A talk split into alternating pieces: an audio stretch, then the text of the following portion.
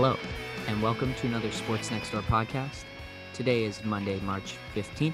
My name is Owen, and I'm joined, as I always am, by my neighbor Max. Uh, we are recording on Sunday night, Selection Sunday, because I full well knew that I was not going to be able to get up tomorrow morning for our regularly scheduled time due to daylight savings. So we are doing Sunday night. Max, how are you doing tonight, my friend? I'm all right. Uh, I've got a lot of woes to nurse. It was not a kind night to Canadians in the UFC card last night. It was not a kind night to Genie Bouchard. I'm just going through the full docket. It's not been a kind night to Toronto, our Toronto Maple Leafs, and it's not been a kind night to or a kind week to our Toronto Raptors. And we're hoping that one's going to turn around soonish. But yeah. Uh, a lot of Canadian Toronto specifically sporting woes to deal with, and all I've got to cope with that is uh, half a bottle of wine and a beer. How are you doing? I'm hanging in there as well. Uh, yeah, just so everyone knows, we're recording kind of third period. A Leafs game, Raps game is about to get underway here uh, on the East Coast, and a pretty boring day for me, all in all. Said uh, I played a lot of 2K. I've been really getting back into that, of course, with the PlayStation 5 uh, in the household, and um, I, I feel like I'm getting a little bit better at the game. I'm starting to figure out what some of the uh, I don't know what you want to call it, the players who know how to cheese the system. I'm I'm starting to figure out how to beat that sort of thing. And of what course, are you playing? A lot of 2K. No, I meant uh, what game mode. Oh, uh, a little bit of my career mixed with some my team. I've been playing some triple threat online, and then I've done some online play now. I'm seven and one online with oh. just oh. the like regular play now. Uh, but most, but I think six out of those seven were uh quits during the game. Like you just cheese them, piss them off so hard they quit. Yeah. Yeah. Hey, that that's best. Like you especially with the uh, my team, there's like I, I hate playing online. My connection is just garbage. Yeah. It doesn't it's not even the shot timing. It's like I think I'm clear Defense. for a layup. I yeah. think I'm clear to pull up and I try it and there's a block on me. Yeah. Like before I've finished taking the shot and I immensely frustrating. So, but like there's so many rewards on my team for doing online stuff that I just suffer through it. Yeah. But like the rare game when just the opponent is so bad that I can just make the extra pass and find the open shot and like. 10 minutes of that usually forces a quit is always blessed. Yeah. Um, your boy McKay heard me complaining about the Maple Leaf struggles, and it may be 4 2, though we're in the midst of a coach's challenge. Of course. Naturally. it's just nothing goes well for us. Yeah. Uh, we'll keep people updated on that. Yeah. It's a pretty loose live show uh, that you everyone will obviously be hearing tomorrow.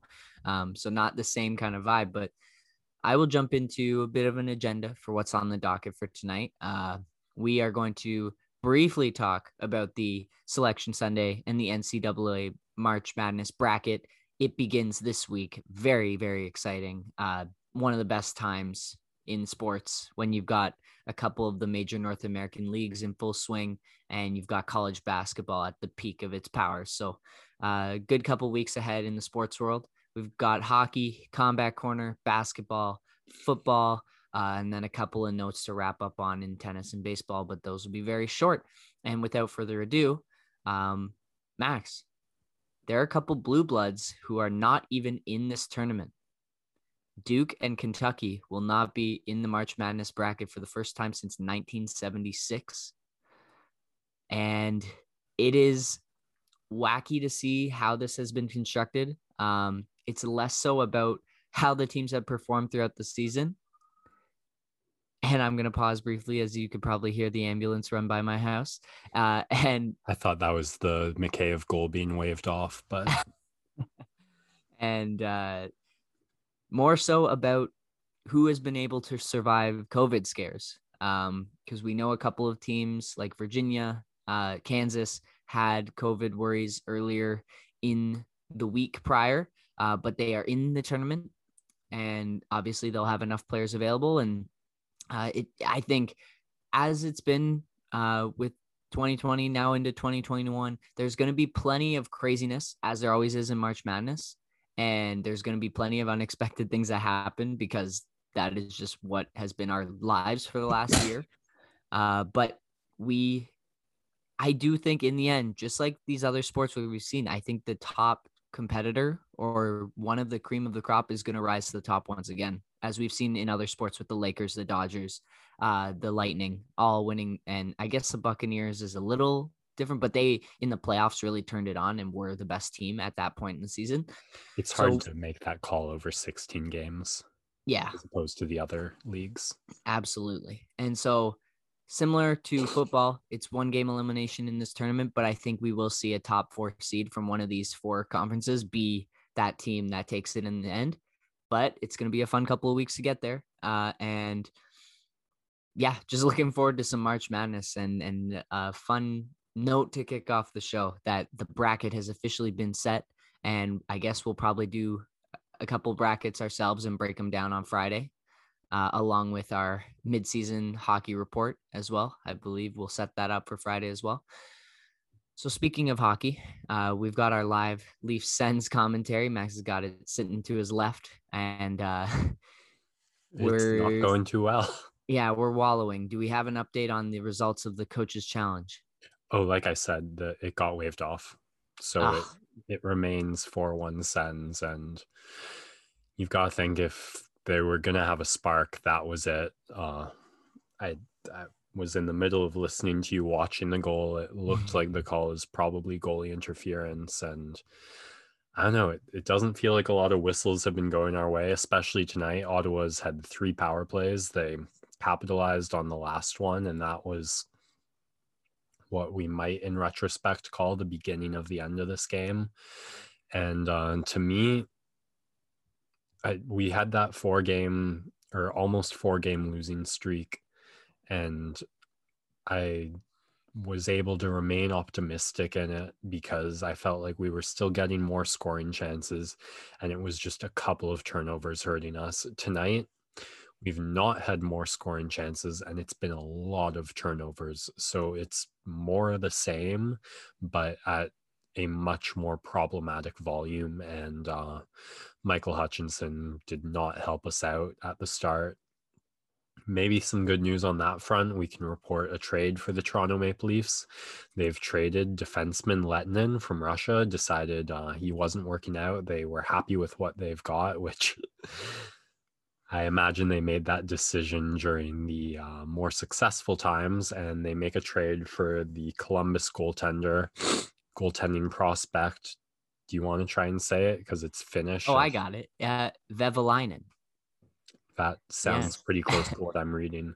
Yeah, Mikko Lehtonen going the other way, um, coming over, I believe from Finland, and he uh, he is a guy that is an NHL ready defenseman but did not have a training camp to walk into, um, and is a, and has was expected to knock out a guy like Dermott or Bogosian from the Leafs top six, who have actually shown themselves to be fairly solid.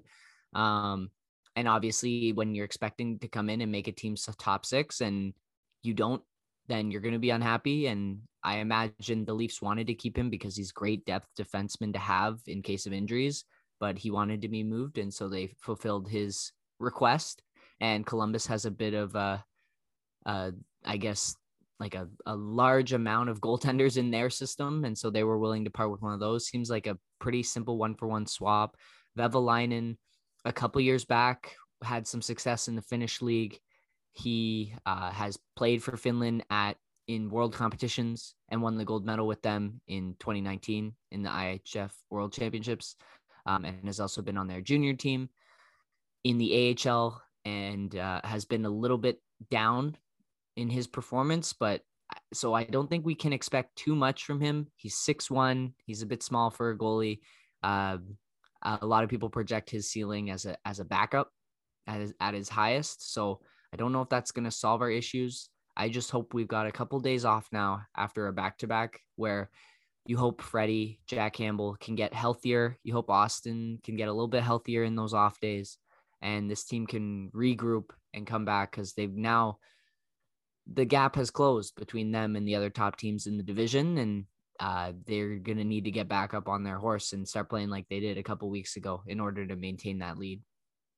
Yeah, what a difference a week and a half can make. I mean, felt like we were on the top of the world not too long ago, and that feeling has 100% dissipated. I yeah, I, I gotta call out Chris Johnson here, who uh, tried to work his voodoo magic by calling the Senators juggernauts before tonight's game. As uh, if anyone's been following that Twitter saga, every time he's called a team a juggernaut, they proceeded to go on a horrendous losing streak. Um, but unfortunately, the voodoo did not work tonight. Um, we need him to throw it on the Winnipeg Jets next. That would be where we need to send him off to, and hopefully, it, and like I said earlier, a couple weeks ago, everyone has to take their turn, kind of being sucky, and this is the Leafs' turn. It's just about what they make of it from this point on. Yeah, I this is true and real adversity. It you can't have it both ways. You either have to have a team go through it and it sucks in the moment, or they don't go through it and you're worried about what's going to happen when they do. We're going through it now, and I can't wait for it to end. But you Never. hope they're going to overcome this. You know they have the pieces and the ability to do that. And you hope that overcoming it makes them that much more confident come playoff time. I do like this trade. Uh, I if they've decided Lehtonen's not the guy, not a top six defenseman that they think makes the roster, and that makes sense when you look at Lehtonen as a more offensive defenseman. He's not going to slot in too high. Um, and you've got great defenseman prospects coming up. I Hutchinson's looked rough around the edges in his past couple of starts tonight, especially. So a third goalie at best, probably in Vehviläinen, and hope maybe he gets a couple starts late in the season and can pull off a W. But yeah. I'm just getting a little distracted. It feels like you're at a rave, buddy, with the the screen flashing and oh, shit. Yeah, I could, I can see the red and white bumping off your face. Looks like you're having a, a time up there in, in the in the suite. I'm okay. Well, I'm glad it's not like the snot coming down reflecting it. It's I was hoping it wouldn't be a rough night for allergies, but I think uh I don't know. I hope I'm not allergic to you, buddy, because I feel like there's been quite a few. I- I'm sorry, I. I didn't mean it like that. Uh, well, we've spent enough time together. I would imagine you build up a tolerance over the years, but uh, yeah, it's you've got the Leafs game going. I imagine that's what's causing the the light show. Oh, um, I've I've got the Leafs game going and the Raps game on. Beautiful. I might get that popping too. But first, we got to talk about the Edmonton Oilers, who get a win over the aforementioned Senators, who are beating us to a pulp right now. Uh, they reunite McDavid and Draisaitl on the top line, and they go banana land. Um, and McDavid is the first player to hit 50 points on the NHL season, to no one's surprise. Uh, and the Oilers now four points back of the Leafs. Obviously, the Leafs have games in hand, but the gap is closing. There are a couple teams all around. I think the second to the sixth place team in the division are separated by eight points. So even Vancouver's starting to turn things around in their season. And there's a lot of teams uh, in the North Division that are hungry, who have righted the ship and are coming for a playoff spot. And just another team to add to the list. Vancouver, Edmonton, of course, with these two guys reunited, they need their bottom nine to figure it out. Uh, but that's a common thread with Edmonton over the years, and uh, we'll see what happens there. It must be great to live in Nunavut and just watch this Canadian division as a whole and have no attachment to any one particular team. That is where I would like to be right now. yeah, well, mostly just so we could get on a on a pond, right? Because I imagine they've got places to skate everywhere. It'd be gorgeous. Man, I like having like a little radio going, beers in the snow, pond hockey. Beauty. That is all we have to talk about the North Division, and uh, not much to say. We are struggling through this evening uh, recording, but keeping the updates flowing. We'll have a halfway report on the league as a whole on Friday. Um, probably mostly north centric because that is where we are. Uh, but there are some interesting storylines developing south of the border, and we will bring those to you.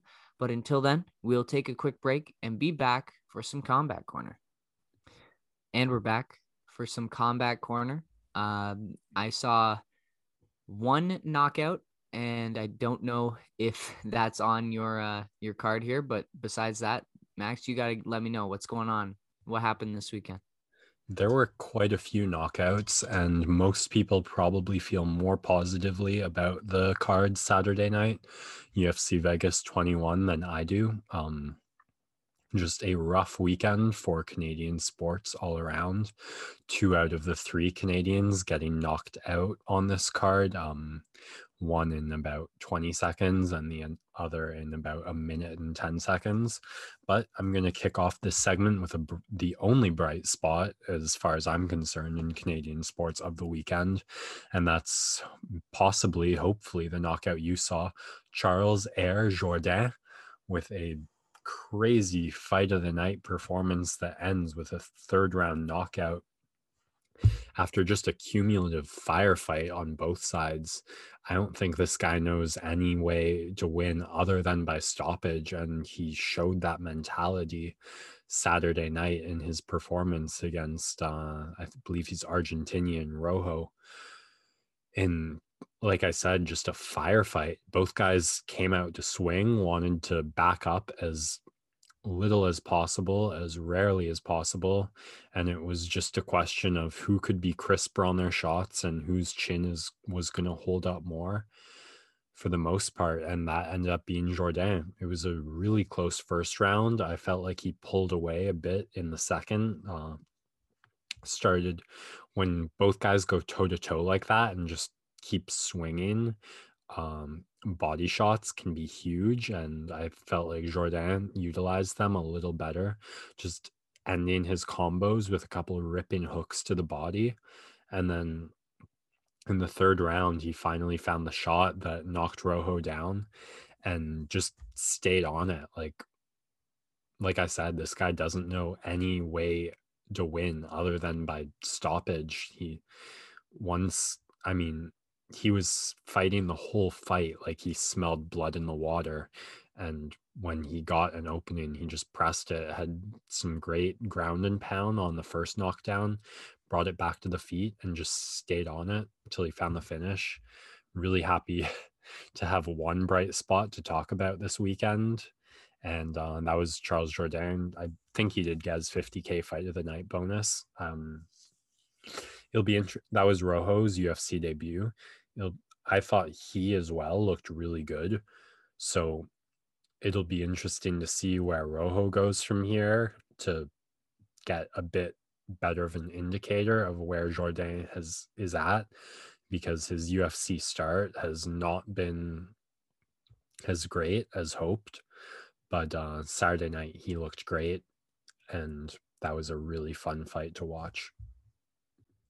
All right, the next fight I wanted to talk about was one that was scheduled a couple weeks back Angela Hill versus Ashley Yoder. And I said Angela Hill needed to be dominant, she needed to be impressive, and she needed to make a statement about where she belongs in the women's strawweight division. And I think she did exactly that. She just showed a levels to this game performance against Ashley Yoder, absolutely lighting her up on the feet. Uh, it felt like her right hand couldn't miss. She was landing it straight. She was landing it loopy. She was generating a ton of power on her lead leg kick. And when all that failed to produce tangible results in how hurt Yoder looked, she went to the body beautifully, hurting her with a straight. And then I guess the only thing you can really criticize about her performance is she might have been a bit overzealous on her follow up knees to the body, trying to chase that finish, which, if anything, you've you've got to respect the desire to find that finish, even if uh, it ended up on with her getting put on her butt a couple of times. But the statement performance she needed at this juncture in her career, where a loss would have really set her back, and a mediocre win would have not gotten her to where she wants to be. But I think a win like this, following those really close split decision uh, fights, makes it. I'm so curious about the face you just made. Willie puts the Leafs within one. Oh, So hang in there, right? We Well- interrupt this regularly scheduled combat corner for a happy Leafs moment. And I don't know how much time is there left. Nine minutes? way less. Oh, Two. oh dear. Okay. Well, uh, I don't know if you want to get back to combat corner, but maybe we got to tune in. Yeah, I might have to watch the last two minutes of this hockey game. okay. I think we should break and then come back and you can finish up the combat corner and we'll talk a little Leafs. I and we're back after some regularly just scheduled Toronto Maple Leafs disappointment to resume combat corner and um, leaving off where I was with Angela Hill. Fantastic performance, exactly what she needed. I think the matchmakers have got to throw her right back in there in that top 15. She's showed where her she's at being very, very, very competitive with Claudia Gadelha and Michelle Waterson, and then totally dominating a girl who's out of the rankings in Ashley Yoder. That's exactly what a top 15 fighter should look like, and that is Angela Hill. So, congratulations to her, a much needed and well deserved win. Then we get to the main card, which had two stoppages by no contest due to an illegal foul. The opener and the main event. We'll get to the main event later, but starting off with the opener, Eric uh, your boy Anders knees Darren Stewart while he's grounded to the head, and the fight ends by doctor decision. This one was interesting because the knee came at the end of an absolute barrage by Anders, where he hurt Stewart multiple times and was just continually chasing the finish, trying to find that one shot that would at least set him up in TKO position. And he was doing that for about 30 seconds before it got to a scenario where Stewart was grounded. Uh, he has his knee and his foot on the mat, uh, which, along with his hand and other leg, counts as more than two points of contact. Uh, Anders's knee goes up right away. He doesn't really have the time to check whether Stewart is grounded, and he's just chasing that finish. And contrary or different to the Yan Sterling fight, no DQ. This one is counted as a no contest. Now, the other thing that was interesting about this was I don't know how hurt Stewart actually was from the knee. He did get his hands up to block it, and it wasn't the same kind of leverage or momentum as the Sterling Yan knee. And he was already really hurt before this sequence. So the doctor has him walk forward, walk forward, doesn't like what he sees, and stops the fight. I I think uh, plenty of referees, at least, plenty of fighters would have said no, he's good to go. The doctor probably saving him from him, uh, Stewart from himself, and also just doesn't want that on his conscience and sending out a man to get further damaged. So I don't hate the decision. It's just almost refreshing or different to get pure medical common sense as opposed to a just bleed, nah, you're fine. You can go get it at 40% mentality. But interesting to have another illegal knee. Um I I don't know what how much of a disincentive there is to stop these strikes if Anders isn't punished for it. It it is a heat of the moment blow, but we'll talk about this more with the main event. If you don't if there's no punishment for it, then it's there's no incentive really to not do it and it, incentivizes being more vicious. So the next fight is uh the one I have to really eat my words on on this card Gavin Tucker versus Dan Ige.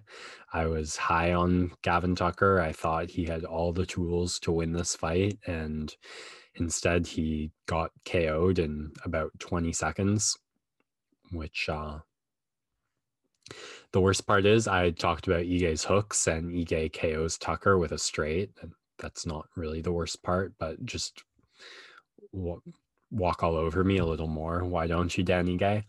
Uh, I did call the explosiveness, which I think is what you attribute or I attribute this finish to. Tucker just underestimating how quick and how fast and how powerful Danny Ige is. Look, didn't really respect the distance in the striking and looked to just get right to work and started throwing. And Ige was the quicker fighter. He Tucker starts setting up one shot. Ige explodes in, lands that straight, and almost a flash KO. So exactly what Dan Ige needed and exactly what Gavin Tucker did not.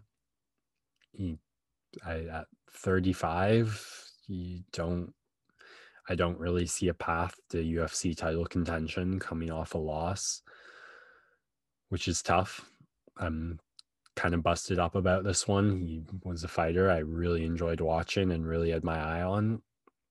So great win for Dan Ige. It it shows how dangerous this guy is and how the kind of slow, meticulous, take your time over five rounds performance that Calvin Kattar took to approach a fight with him was the correct one. You've got to respect the range. You've got to let him make the move and counter off that because if you don't, he's just too athletic and has problems, power in his hands. So tough one for the governor, but I he's only he is only 14 fights into his career so not a ton of wear and tear. If he wants to keep fighting, I think he can keep fighting, and uh, I I hope to see him get back, redeem this loss, and show something special because I think he's a great fighter. But Saturday night belonged to Danny Ige, and uh, the aptly named 50k in this case. The Canadian woes continue in the co-main event between Misha Cirkunov and Ryan Spann.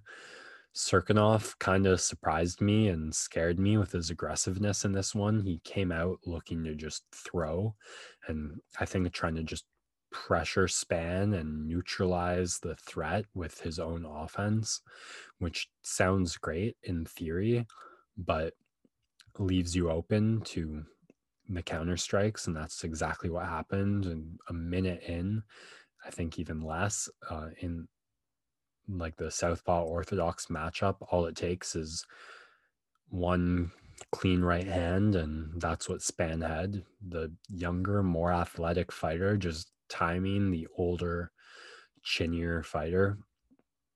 And Southpaw Orthodox matchup makes it that much easier.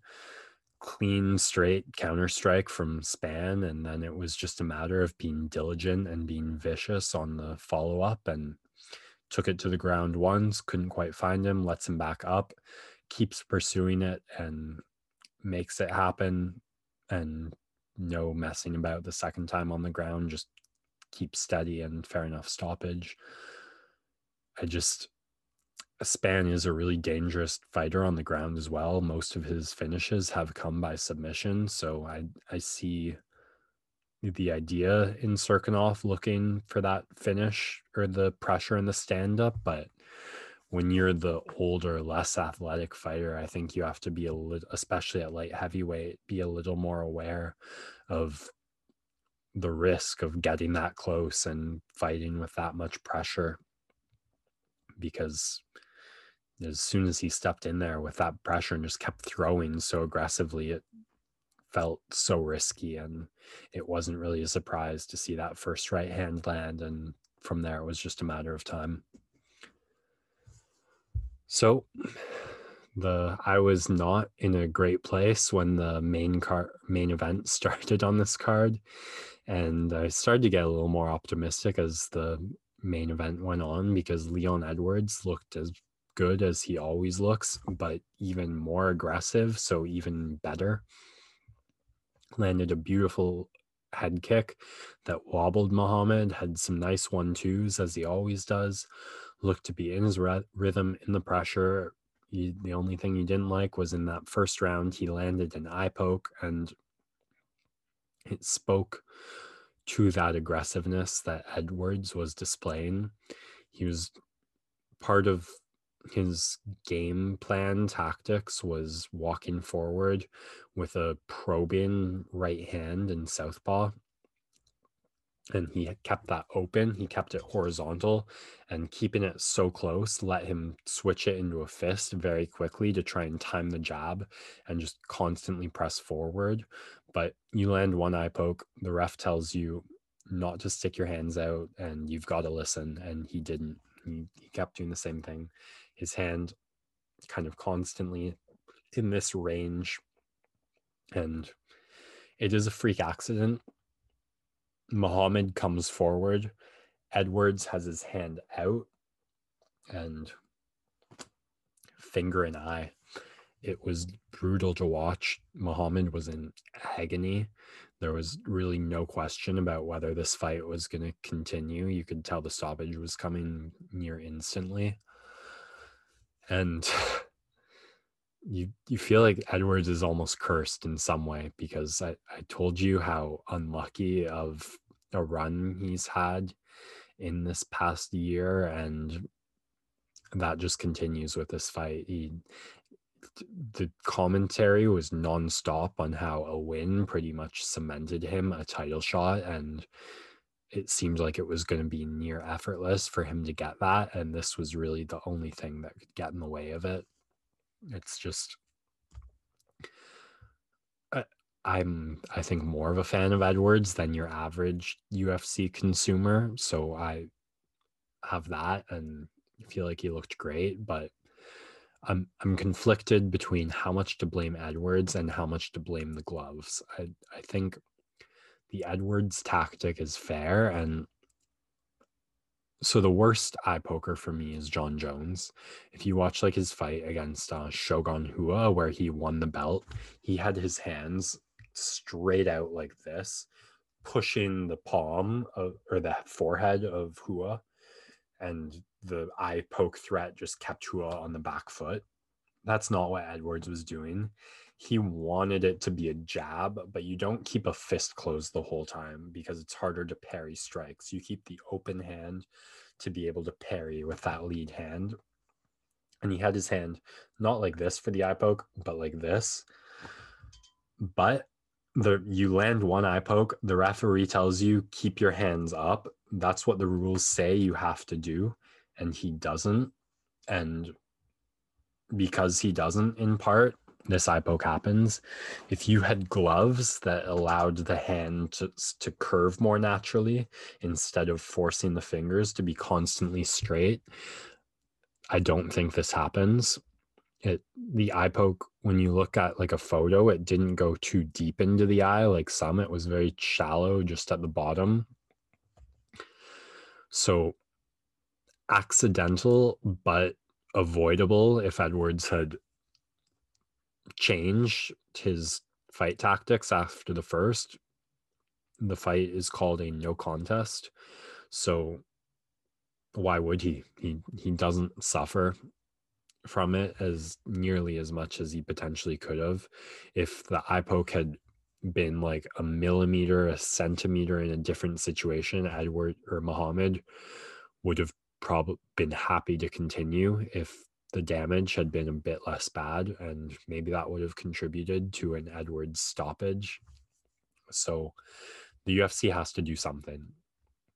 They've got to punish the eye pokers more, they've got to change their gloves, but this is such a problem, and it was just such a tough card for me overall watching two Canadians get stopped back to back and having the main event end like this. I'm frustrated and I don't I don't know. There's you could run this fight back. I mean, I don't think it's going to be lasting damage from Muhammad, but Edwards is already looking forward. Maybe he thought Muhammad would be out for longer.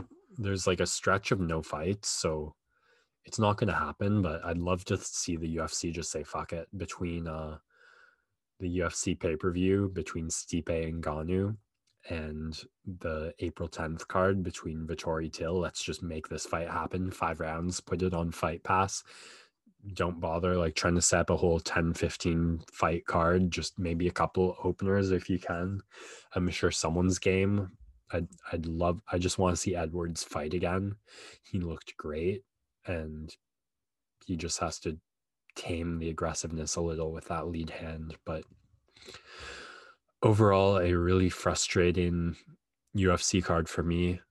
That's going to wrap up this combat corner. I can't wait to get to whatever's making you make all these faces, which we will get right to after a short break. And we're back this Saturday night, sports games are on, so we can't help but have them on as we watch, which hopefully is not too much to the detriment of this show and gives it a little something different, a little pop. Um, I know the raps just hurting your soul a little through that combat corner segment. Tell me why.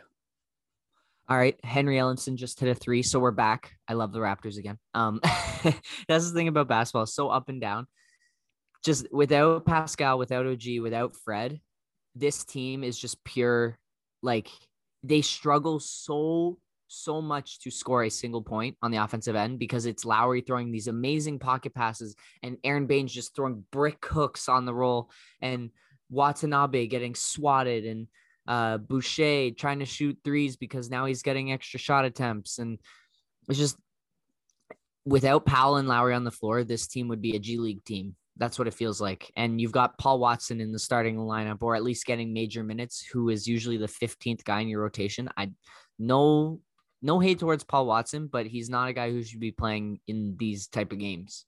He's a guy who's playing garbage time in the fourth quarter, and you're still looking to develop him because he's only in his second year in the league. So brutal to watch in that front. Um, it harkens back to some of the Raptors teams of old where You've got like Calderon and Bargnani, uh, not much shot creation. You got Bosh on the floor, of course. He'll he'll put up some buckets.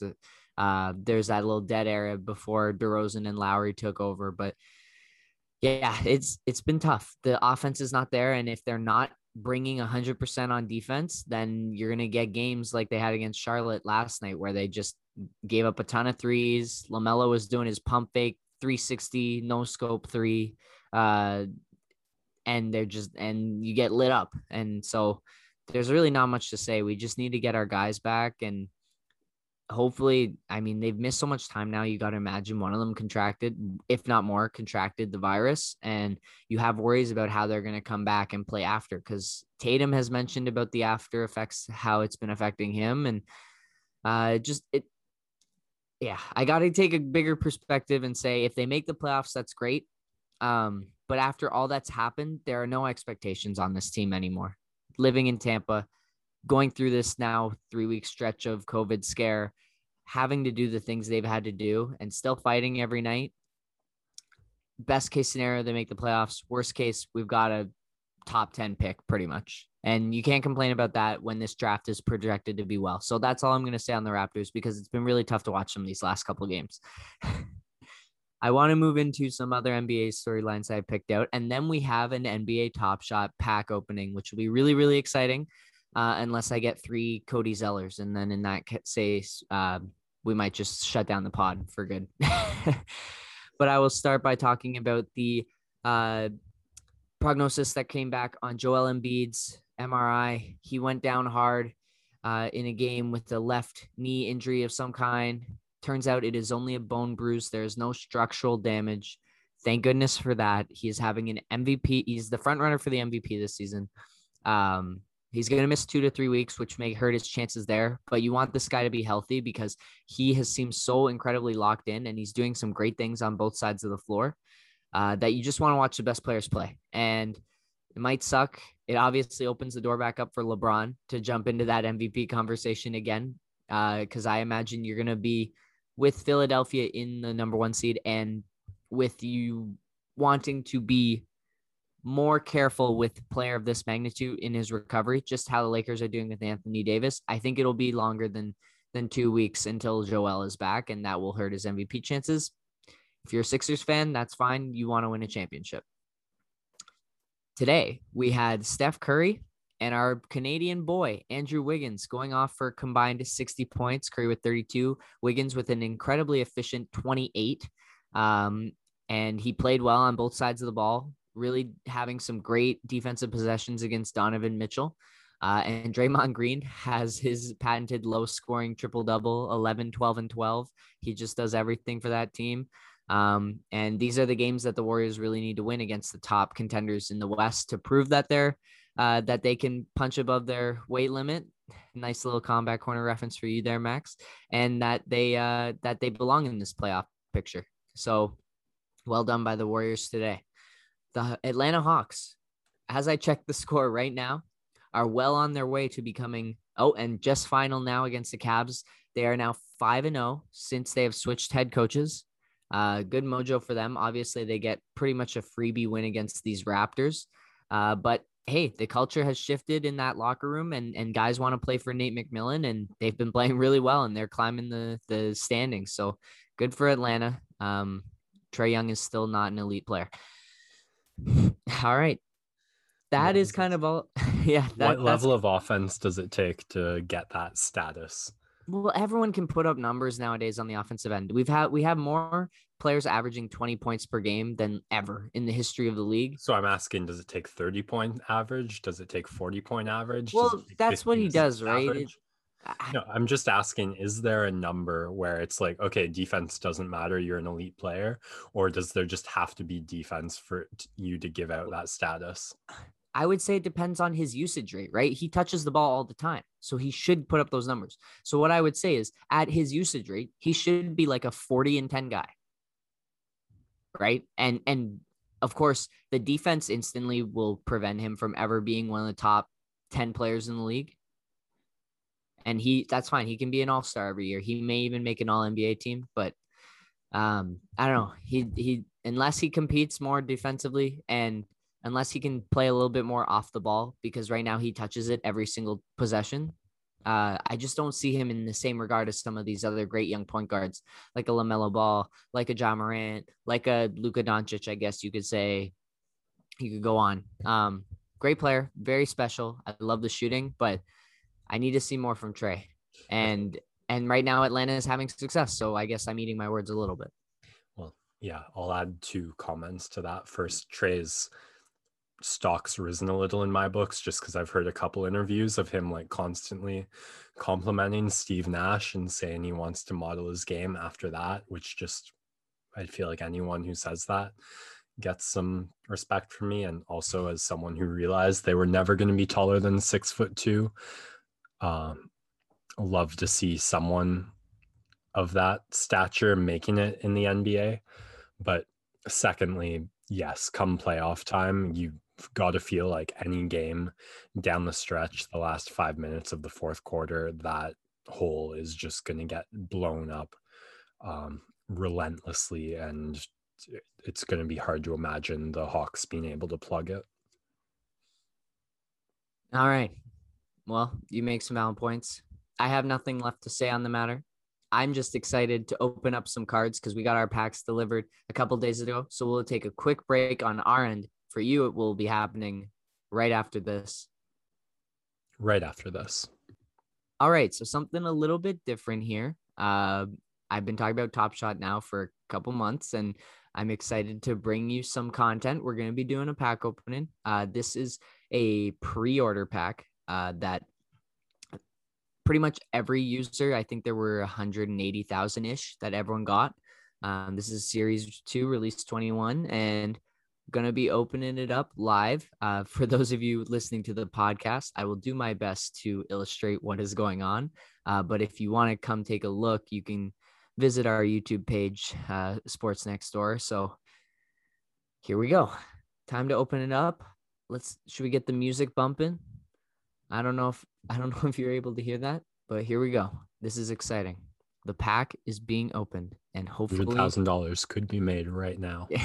and hopefully, my Wi-Fi holds up because right now it is moving very slowly. Just All right, the music's bumping. Clickbait headlines I could have. we got three cards in this pack. I will turn off the music. I just want to make sure all of our podcast listeners are ready. Here comes card number one, getting opening opened up. It is a block by Giannis Antetokounmpo. Whoo, baby, that's a good one, and it is a very low serial number, number 14, 17 out of 35,000. Giannis going up with the right hand to reject John Collins at the rim. Very nice. That one will go for a pretty penny. We have card number two Sacramento Kings block by Hassan Whiteside. Another low serial number, number 2,584 out of 35,000. Wiggins spins in the lane, rejected by Hassan. That one, these common cards are not money makers by any means, but a pretty cool highlight to add to the collection. And our third and final card opening up right now, we've got a layup by a Houston Rockets Victor Oladipo, who may not be on the Rockets much longer in this season, depending on what happens as we approach the trade deadline. He drives into the lane, a nice reverse scoop layup there.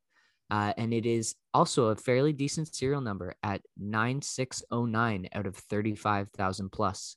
So, all in all, for this common pack, $9 in, going to definitely be more than $9 out.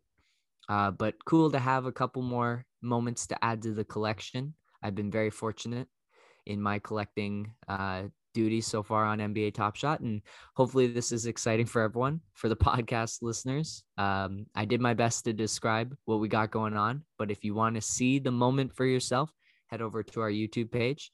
Uh, I'm really pumped with these, especially the Giannis. That's a sick block. Yeah, well, okay. Keep up to date on what those sell for. Yeah, and and Max, this is I guess your first uh, experience with Top Shot there's there's just such a rush, right? You you've done 2K, whatever, Chell, whatever it is, you've opened packs before, and it's such an enjoyable experience. But now there's actually some tangible monetary gain associated with it. Yeah, it's uh it's a rush. It's I it, it makes me hesitant to walk into a casino with more than $20 in my pocket because I I was as we were clicking open, like picturing a LeBron James dunk and you being thousands of dollars richer and me getting thousands to tens of thousands of clicks on that YouTube channel. And I don't think that's going to happen. I have no idea what this Giannis thing is worth. That's a big name, so that's kind of cool. But yeah, very cool very scarily, promisingly addicting and seductive yes. in that manner as well. But I, I'm mostly just hyped that you told me about this come January, and now I'm seeing and hearing about it from so many different avenues. So, again, congrats to you for getting on that boat early. Thanks, buddy. Giannis, Whiteside, and Oladipo. Not too shabby. We will take a quick break and come back to wrap up the pod with some football, tennis, and baseball. And we're back to wrap things up with all of the sports that I cannot keep track of. So, Owen, please update me and our listeners. Gladly. And I want to start with the football fan cave. We're going across the pond once again. Champions League coming up this week. Uh, Real Madrid, tough uh, match against Atalanta, but they do get the result they wanted and they're up one nil on aggregate as they go into their second leg. Gladbach has been struggling mightily in all competition, and they're in tough down 2 0 to Manchester City. Uh, we've got Bayern and Lazio, and then Chelsea Atletico Madrid is probably the most interesting of the matchups in this uh, slate for this week. But leg two football in the Champions League is some of the best sporting uh, excitement that you can get, especially when it gets down to the end and teams are pushing one way or the other, as we saw with uh, Juventus and Porto in the last week. So, looking forward to keeping track of the results uh, as they come through in on Tuesday and Wednesday this week. But we will move to the gridiron back here in our continent and talk about some NFL news Firstly, today, Drew Brees posting a video on Twitter, his kids announcing his retirement from the NFL after 20 seasons, uh, 15 years to the day since he signed with the New Orleans Saints. Uh, as we know, he started his career in San Diego. And Drew Brees, I mean, him and Tom Brady back and forth with all the different records that they hold, and uh, a guy that was incredibly reliable, always a high completion percentage, great game game manager, and uh, one Super Bowl probably was not enough for him, but he does have one in the back pocket, and a really important one for New, the city of New Orleans after Katrina. So um, he will always be beloved there, and he has provided many entertaining years of football and put up a ton of numbers. First ballot Hall of Famer for sure. Uh, congrats to Drew Brees, and I look forward to seeing him hopefully in a booth broadcasting, maybe uh, similar to a Tony Romo story, because I think he's probably got something lined up. You've got to think quarterbacks probably like the number one, maybe them and linebackers, like just game IQ to fill those roles definitely. And I'd probably throw safeties in there as well. But uh, yeah, he and especially with him doing it as long as he has at the level that he has. Uh, I think there was rumors. I can't remember. He was in talks with a couple of networks, so I think he. It, it's even more that he's interested as well in seeing the broadcast. And of course, Tony Romo got paid a huge amount of money to do his. So I think a lot of current players saw that and their ears perked up a little bit about. Um, and we talked about the media rights, about the future of football broadcasting is not going to be constrained to three networks. There's going to be a lot more parties interested. And so I think there's going to be a lot more uh, opportunities for new booths and new characters to be commentating these games. So looking forward uh, to see what Drew Brees come does next. And uh, if it's relevant, it'll be in broadcasting and, and I'm sure he'll provide some great analysis moving forward. I want to jump into some signings. The Green Bay Packers seemingly get a pretty big steal, uh, re signing Aaron Jones, their top running back, to a four year, $48 million deal. That puts him at 12 million per year, which seems rather low for a guy of his talent. Um, his numbers were restricted by the fact that they did uh, balance a lot of his carries and opportunities with Jamaal Williams and and AJ Dillon emerged a little bit later in the season for the Packers, but super talented. Uh, he scores a ton of touchdowns and a guy who um, has gotten better every season. And the Packers get him on a good deal. He really wanted to stay in Green Bay, is what his agent said, and so I'm sure he took a little bit of a discount because I he would have got paid in free agency.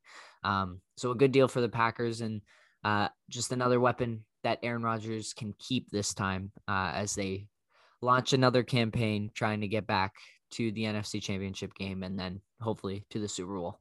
You seem optimistic Rodgers stays. I don't see why not. He well, it's just not what you were saying uh, after the Green Bay season ended.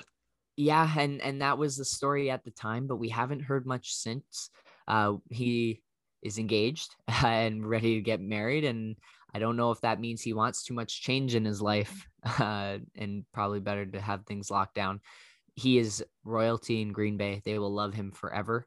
And it seems like that's where he's going to say with all the other quarterback options in the market moving around, swinging around. Of course, Deshaun Watson looms over everything. And of course, the draft coming up. So we'll see what happens there. It, it seems like for now, Aaron Rodgers will be a Packer by the time next season gets going. Go Cheeseheads. All right. And then the last deal that kind of went under the radar for some reason, but I'm sure picked up a ton of interest south of the border in the States as they love the NFL. And Taysom Hill getting a four year, $140 million contract. Max, do you know who Taysom Hill is? No, that is a hundred million more dollars than you just mentioned, though.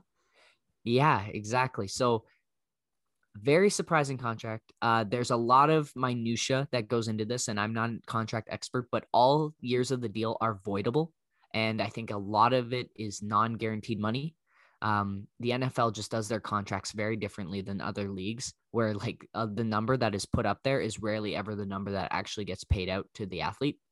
Like more um, or less, or usually a lot less, a lot less. and Taysom Hill was the backup quarterback in New Orleans um, he is a guy who has shown to be a multiple, like an incredibly talented guy because he has played quarterback, he's played running back, he's played wide receiver, he has played uh, special teams for them, he's blocked a couple punts. Like he's just a like pure athlete, and Sean Payton loves running offenses with him. I don't know if he is a long term quarterback. They're obviously going to give him a go based on this contract. I'm sure it's laden with quarterback based incentives. Um, they also do have Jameis Winston that they can resign, who is a guy who has proven that he can at least compete at the NFL level. He throws a lot of picks, but maybe in Sean Payton's offense, he can be more successful. But Twitter exploded a little bit with this contract because a lot of people are not uh, in with this new era of NFL quarterbacks um, who love to be mobile and and move around. And Taysom Hill is just it feels a little bit gimmicky. He has had some success, but it will be very interesting to see if he is worth this immense contract. Um, the other kind of storyline playing into this is the Saints are always in cap hell. And this contract, based on the way it's structured, will actually free up some cap space for them based on what he was supposed to make going into the season. So I guess that is also something that should be considered when taking stock of this contract. But it, it is a gargantuan contract and is paying a guy who has never really been a full time NFL quarterback uh, money, elite quarterback money. So uh, again, something interesting to follow. We're still a ways away from NFL season, but uh, the storylines will continue to grow as we get closer to the draft and closer to free agency. So that wraps up my football fan cave. A uh, couple more notes just to wrap up with. Alek Manoah in spring training today threw three no hit innings against the backup Yankees. So, not necessarily the minor leaguers, uh, MLB caliber uh, hitters, but he blazed through them, seven strikeouts. This Manoah kid, same with Simeon Woods Richardson, who I mentioned a couple podcasts ago, are the future of the Blue Jays pitching rotation. Uh, so cool to see him showing some of his stuff. He can, he's an absolute unit. He is a large dude and he can throw heat. So a fun guy to watch when he's pitching. When does and the season start? I believe, and that was actually something else I want to talk about. I think it's coming up April 1st. I believe is the season starts, and they are opening up in Texas, where the Texas Rangers will have full capacity in their stadium to begin the season. So a full whatever fifty thousand fans in the stadium, yelling, screaming. Uh, not all of them vaccinated, and it will be the first kind of uh, super spreader test event of how you're managing people with half vaccinated, some people not, how you can have everyone wearing a mask but not be able to moderate it at all. There's no mask mandate in Texas anymore, and that's it, I imagine the only reason this is happening. So I would be very surprised if even half the stadiums wearing masks. It, yeah, I'm worried, and I just hope for the Blue Jays' sake that they don't get anywhere near six feet of the uh, stands. No going for foul balls if they're headed towards the stands. Don't you, get anywhere near them. You put your uh, glove over your face and use your bare hand to catch it like a, like a cricket player. Yeah, I, uh, I can't Add even. A little imagine. more suspense it, to the game too. You may have to tune in, my friend. It is going to be a bizarre first sporting event to see back with full fans because obviously we've seen some videos of like New Zealand rugby, things like that. But this is the first North American event which will have fans. And you got to imagine it's going to be crazy because everyone's been dying to get back and watching sports. Uh, so probably some much watch TV at least for the first five minutes, and then you can turn it off because it's not going to be fun after that. yeah. At least for the baseball haters, I'm going to love it. All right. Should be happy because I certainly am not happy after uh, Genie Bouchard giving a little bit of hope and then dashing that hope yet again. She has only ever won one ATP tournament back in 2014. And of course, she made the finals of Wimbledon that one year when Genie's army was in full effect and everyone was very hyped for her success. Uh, I don't, and I think that was a flash in the pan. She never showed she was a top tennis player. Of course, there was a lot of potential, um, but she's kind of settled into where she'll probably end up for the rest of her career, and that is an incredibly successful tennis player who will get a couple shots here and there, uh, but is not does not belong with some of the elite women's players, and that's okay. She made it to the finals of the Abierto de Guadalajara Open, and uh, fell to a slightly higher ranked opponent. And that seems to be what it's going to look like for Genie uh, for the next couple of years. And, and that is not me hoping. I'm hoping that she rekindles that success and goes on a run. It's always great for tennis and for all the young women out there in Canada who are getting into tennis and need an idol to look up to, especially with Bianca's injuries right now. Uh, so best of luck to Genie. And uh, that's a tough one to swallow, but go get him next time, champ. We're rooting for you, and I'm ready to gamble a date on Twitter anytime. Oh, absolutely. That was an incredible story when she went to the Brooklyn Nets game with that guy. There was like a Grey Cup, I think a Super Bowl, maybe two Grey Cups. I think it was quite the romance. Yes, she uh she likes her publicity stunts, if if that is the appropriate term. But we still love her. Yeah, I I wish I wasn't 12 years old when Genie Army was a thing and had a shirt to flash, uh, snap my fingers, and boom, it's on. But I don't. So yeah, I don't know where I'm going with this, but I, I think it's the end of the podcast is where I'm going with it. Yeah. Max so. has had a beverage or two. Um, I don't really have an excuse except that I can just say that I'm tired. and I got another busy week of school ahead of me. But until then, uh, we'll see you all on Friday. Thank you once again so much for listening. Uh, thanks for making this all the way through with us. I hope you enjoyed uh, some sports commentary, the live updates, and some NBA Top Shop content. Wow, I stumbled through that one. And uh, yeah, thanks so much for listening. Find us anywhere you listen to your podcast. Share with your friends. Write us a review on Apple Play Podcasts. Uh, would mean a ton. And yeah, thanks, Max. I'll throw it over to you. Stay safe. Be precise in your words. Sports Next Door signing off.